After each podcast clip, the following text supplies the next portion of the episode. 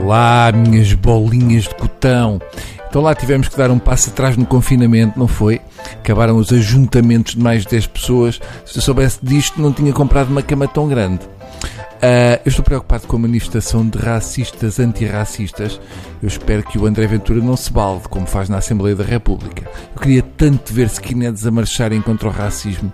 Era bonito uh, vê-los a, a trocarem as botas de tropa por havaianas tudo de braço esticado a cantar o Imagine do John Lennon. Eu tenho pena que eles não tenham tempo para deixar crescer o cabelo e ir ao cabeleireiro fazer rastas. Podia ser muito bonito ver todos a gritar Heil Martin Luther King.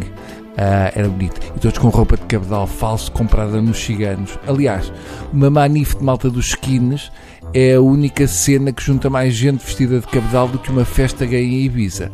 Uma manifestação de racistas antirracistas é o equivalente a fazer uma tourada vegetariana, com uma pega de caras a uma couve-flor com 400 quilos. Já a cozida à portuguesa vegan, porque não uma tourada vegan à antiga portuguesa? Hum? Com o grupo de forcados amadores de Moesley. Um, eu só espero que não apareça ninguém a copiar os apoiantes do Trump porque o fazer Portugal grande outra vez, na cabeça destas pessoas, passa por reconquistar as províncias ultramarinas. O que, por outro lado, a acontecer seria uma chatice, porque já não podiam dizer aos negros: volta para a tua terra. Eu tenho pena que o líder do CDS já se tenha desmarcado desta manifestação, porque era uma oportunidade do CDS fingir que ainda tem muitos eleitores. Mas acredito que há gente no CDS que tenha roupa para ir a uma manif de skins. Eles não deixam entrar ninguém na manifestação com um pullover de bico. Uh, eu só espero que eles partem todos bem e não batam em ninguém para não termos de ouvir as pessoas a dizerem ah, este tipo de atitudes que dão mau nome ao racismo.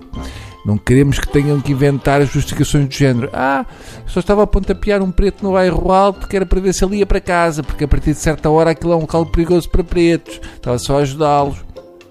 É importante, aliás, é muito importante que todos digam alto e bom som. Ah, eu até tenho um amigo africano, só não o convido para os meus anos porque dá mau aspecto.